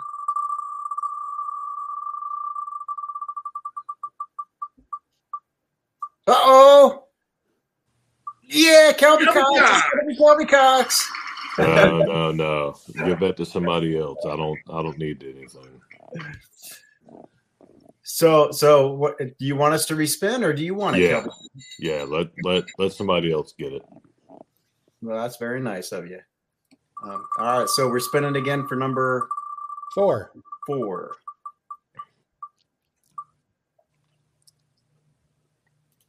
Oh man, Bill H. Golly, that was a close close one, John. So J- Bill H. is number four. Yep. And then we're waiting for slow days. Let's see. Uh, I don't think he selected what he wanted, did he?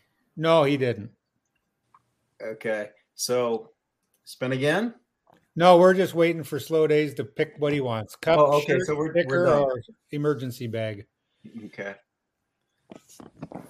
So uh let's see. Oshkosh is when? Uh, it's going to be the end of July. In the July. Okay. Sun and Fun's coming up sooner. I think that's in April or May. Correct. Yeah. Nice. I've never been to Sun and Fun. I'm going this year for the first time. how, how is Sun and Fun as far as uh, paramotor activity? Isn't that like an experimental type thing? I mean, are we welcome there? Um, I haven't been to Sun and Fun. Um, I know typically the Paradigm team will uh, have a performance, um, but at Oshkosh they actually have the ultralight field, and they have certain hours uh, set aside just for paramotors. Um, so you you can you know you can fly in the pattern at, at Oshkosh and say you've flown at Air Venture that kind of thing um, but is you know like anything else that is so heavy, heavily trafficked that's very strictly regulated. You have specific time frame you have specific patterns to fly um, and specific rules you need to follow while on the field. But you know if you follow those things it is a cool experience. It's amazing to be up in the air flying around while you have other aircraft that are landing or departing um, you know just hundreds of feet away from you. Um, you know, so it's it's a cool experience. I, I would encourage anybody that uh, that hasn't flown at an event like that to to take the opportunity and go. But I, I can't speak to Sun and Fun. I haven't been. Yeah. Is Ben in the chat? Does anybody know if he's in the chat? I haven't seen him there. I'm sorry, not Ben. Um, Bill H. Because uh, Slow Days says he wants Bill H to pick first, and then he'll take whatever's left. Slow Day says he'll take whatever's left. Bill H is indeed still in the chat. He is. Bill H, come on. At Class Q Airspace, uh, Johnson Q in the chat says, Sun and fun for general PPG flying is really small. It's very limited days and hours, and the pattern is like two minutes up, around, and back. Um, yeah, my, my impression was it was mainly fixed wing as well. Um, I'm in the market for an electric ultralight, and I heard that they will all be on display there, so that's why I'm going. Johnson Q. That kind of brings back some memories. Something to do with moonshiners and a creek. Hmm. Oh, Hmm. is that where you walked on water? It is indeed. Only because he had shoes that matched his wing, though, Todd. Otherwise, Yeah. he would totally sunk. I would have sunk otherwise. That's exactly Right. Yeah. Yeah. Absolutely. That that whole twenty five percent performance gain.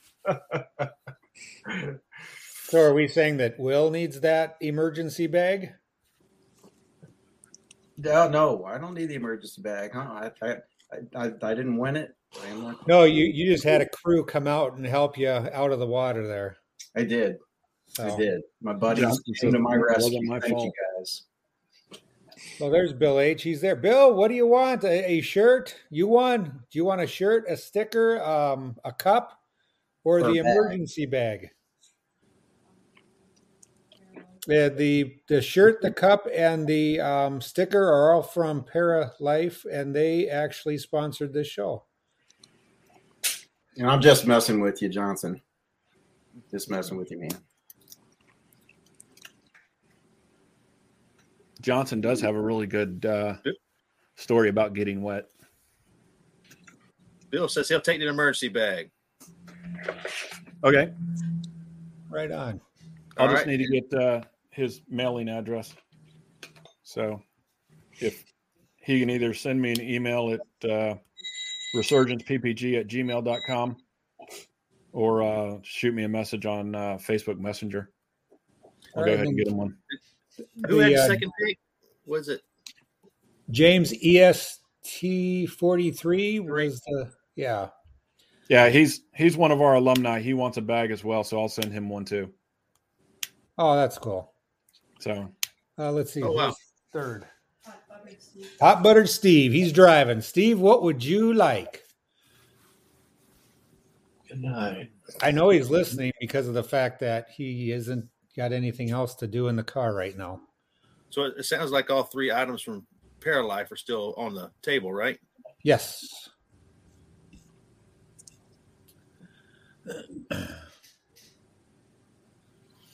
He's got some pretty nice cups. Yeah. Well, Well, I think what they'll do is they'll reach out to us and uh, tell them what what they want, and then uh, we'll we'll get those things off to them. Yeah, there's a Paralife cup. Just saying, I happen to get colors that match my wing, Todd. So if you don't have, you know, a cup with colors that match your wing, you really, you know, you ain't there yet. That's what I'm saying. right, yeah.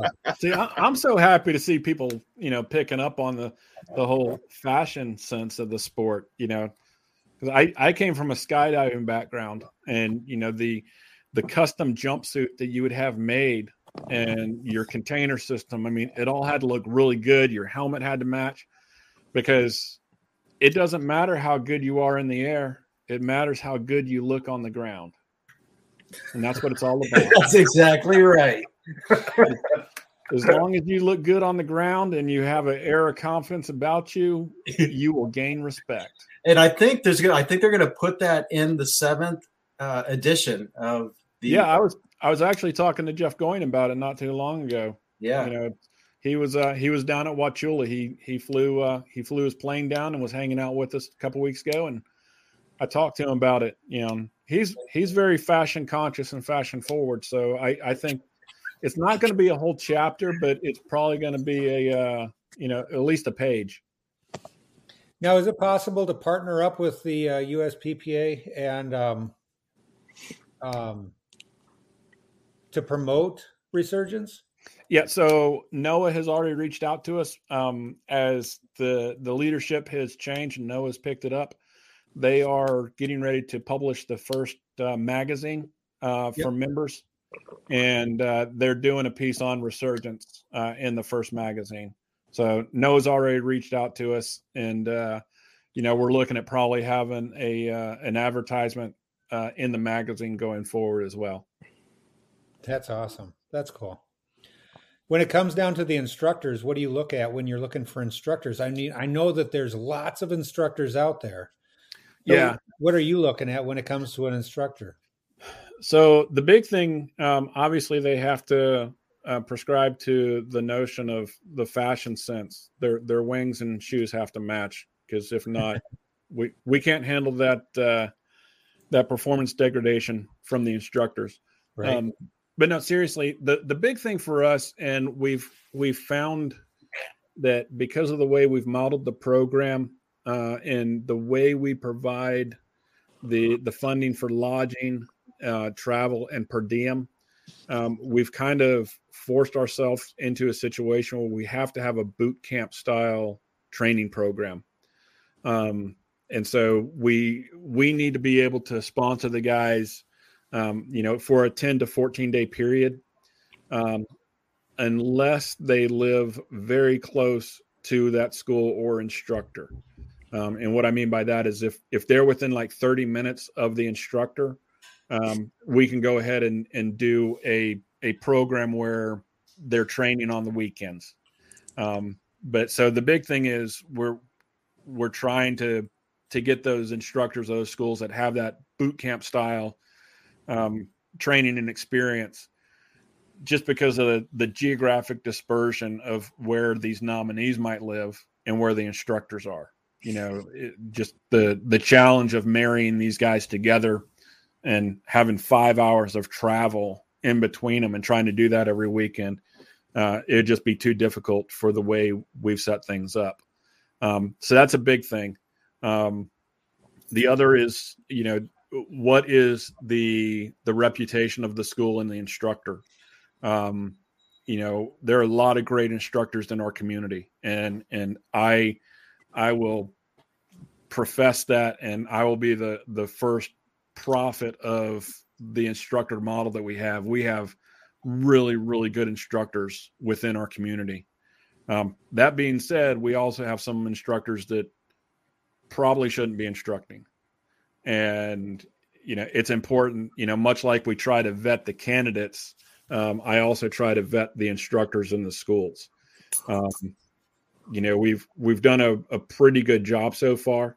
Um, and so it, it really is, you know, it's it's a recommendation process, it's a vetting process. It's you know, what kind of experience do those instructors actually have? And can they meet the the additional nuance need of our candidates because i mean let's face it our guys are not the the you know young fit in shape uh, you know student that every instructor wants. You know we're, we're bringing in people that are broken. And so we need instructors that have experience to deal with that. Um, that's kind of a big thing. Right. So that that's the the long story to a, a very short answer. No, that's that's makes perfect sense. So, well, I definitely want to thank you guys for coming on the show. Um, thanks for your service, Todd. Um, thank you. Hey, can you explain one thing though? Why yeah. is everybody walking around with these shirts to say "Shut up, Todd"? oh man. So, hey, um, there are also the coffee mugs that say "Shut up, Todd." Coffee yeah, mugs that that are now on the uh, Resurgence store, and I would I'd be super happy if folks went on and and bought a, a "Shut up, Todd" coffee mug. We've got a couple other coffee mugs that are really nice, but the the "Shut up, Todd" one seems to get attention.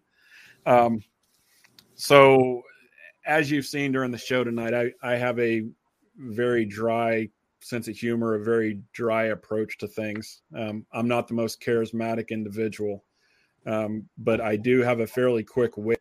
And uh, so it all started when I was going through training at uh, Aviator PPG, and Kyle Mooney was one of my instructors at the time. And, you know, Kyle has a great sense of humor. He's super funny. Um, but he would he would say things and he would get frustrated about stuff because I would always come back with a, a smart comment and it, he would get frustrated by it. And so he just started saying, you know, shut up, Todd. Just uh, if I open my mouth, you just shut up, Todd. um, and so, I mean, it was it was kind of funny to start with, um, but it, it was just Kyle doing it.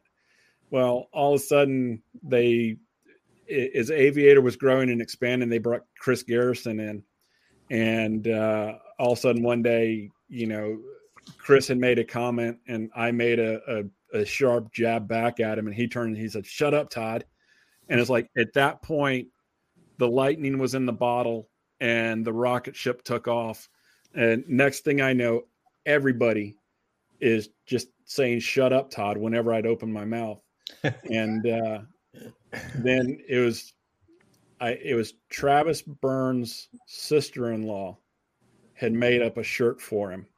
And he was the first one with a shirt that actually said shut up Todd on it.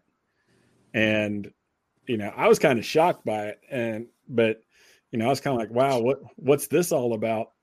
And uh Kyle Mooney's like, dude, you need to sell those shirts. And you know, we were on a show that night. I forget what show it was, but Kyle's like, dude, you need to sell those shirts. So I went on while we were on the show. I go on the website and I go ahead and design the shirt real quick and you know throw some text on there and plop it on there for sale, and immediately started selling those shirts.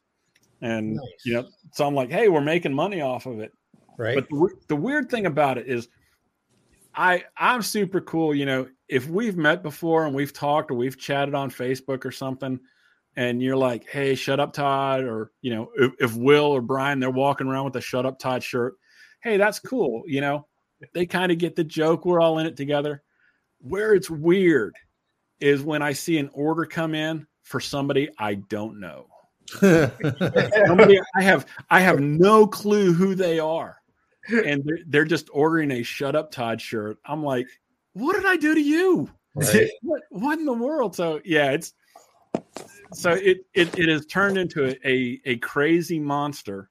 Um, but the fact that we have sold more "Shut Up Todd" coffee mugs than any other coffee mug, all that means is I've got to keep them because they're making more money than anything else. So and that's what it's about is making money.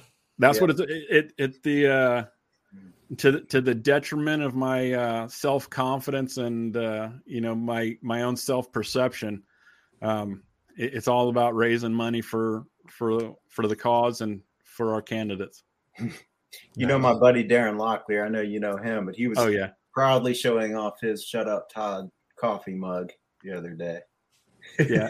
So I, I got to give it. A lot of people don't know. Um, Darren has been a big supporter of Resurgence, and you know I'm I'm fortunate to call him a friend, and I I love seeing what he's doing with uh, Carolina PPG.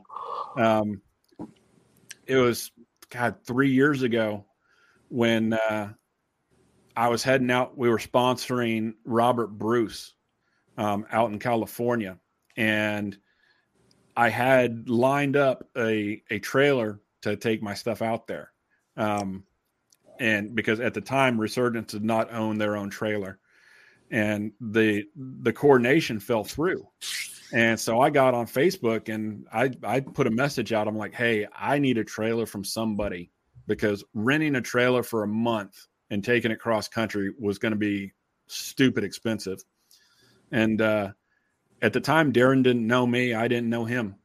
Um, and he just responded, he's like, dude, I got a trailer for you. And I'm like, I'm gonna need it for at least a month. And he says, You might want to put tires on it, but you're free to have it. And uh, so I went and picked it up from his dad's house and uh, put a new set of tires on it and drove that sucker out to California and back. And uh, it was awesome. And you know, it it's one of those moments that you you see an organization start to build and start to gain confidence when people are willing to step up and help you out like that. And uh, Darren was one of those guys very early on that was taking care of us. So got a lot of respect for Darren. Yeah, he's a good that's, that's pretty amazing. That's but I mean that's that's where the paramotor community. That's where we all you stand together. You know, Yep. anybody needs help, we're always there. Yep. That's what's uh, pretty good. Um, Will, why don't you spin again if uh, Slow Days wants to pick out something? Um, he can, and uh, go ahead and spin again. I we can't seem to get an answer from Steve. Um, All right. so go ahead and spin that again. There we go. Can you see it? Yes. Okay. Spinning it again. Who's it gonna be? Uh oh, Josh Perry. There you go. Right on, man. Haha. well, he's in the chat. Yep. So does he get to pick or He can pick. Uh, I see that um, Slow Days wants the coffee mug. So good deal. Nice. and what does Josh get to pick from? What what are his choices? His choices are the sticker or the shirt. And which shirt is this? Is this the This Paralife is the shirt? Paralife shirt Oh man, man, oh man, that is the most comfortable shirt there is. right here. The Paralife Hey, shirt. I'm sitting right here. Yeah. There's a shut up Todd shirt on the market too, by the way, y'all. Yeah, right. So that's But I haven't worn one, and I have to say the Paralife ones are very comfortable. Yes, they are. So, um, well, I, I want to thank uh, everybody out there, you know, that was in the uh, arms ser- or the services to, you know, for what they've done. Um, my father-in-law Leroy, he served in the Air Force. Thank you for that. Um, say hi to Patty and then my parents. Um, so, Todd, where can people find you on the internet? Um, Facebook, we're at uh, just look up Resurgence PPG. Uh, same as uh, Instagram, which I'm I'm not great with social media, but we do have a presence on uh, Facebook, Instagram, and Twitter. Um, hopefully, I try to get everything to cross post. It works sometimes, it doesn't other times. So, um, so we're there. Uh, if they want to look at our website, resurgenceppg.com, or uh, they can go to ppgvets.com and it'll redirect them right to the resurgence page. Oh, very good. Kelby, where can we find you? Uh, Macon, Georgia. I don't have any idea. I got I got a couple Facebooks and I can't remember any of the passwords and We can find you at the gym working out. yeah. Yeah, there you go. he'll, he'll be at kickboxing class. Right, exactly. And Brian, Yeah. where can we find you? Yeah, you can find me at uh, ppgbrian.com. Takes you to my YouTube channel. I have Facebook, but I pretty much never check it. So you can friend me, um, and eventually I will find it. There you go. And Will, You can find me on YouTube under Will Fly or willflyppg.com. Great show tonight. Thanks for uh, thanks for helping us out with it. Yeah, thank you, Todd. No, yeah, thank, you guys very for the invite. I- Todd. Yeah, Kelby and Ben, you know, I appreciate you guys coming on the show. Um, if anybody uh, doesn't have anything else, I'll say goodbye. You can find us here on Tuesday Night Hangout, ppglear.com with all of our buddies. And uh, we will see you guys next week. So, y'all take care. Thank you very much. Awesome. Thank you. Oh, thank you.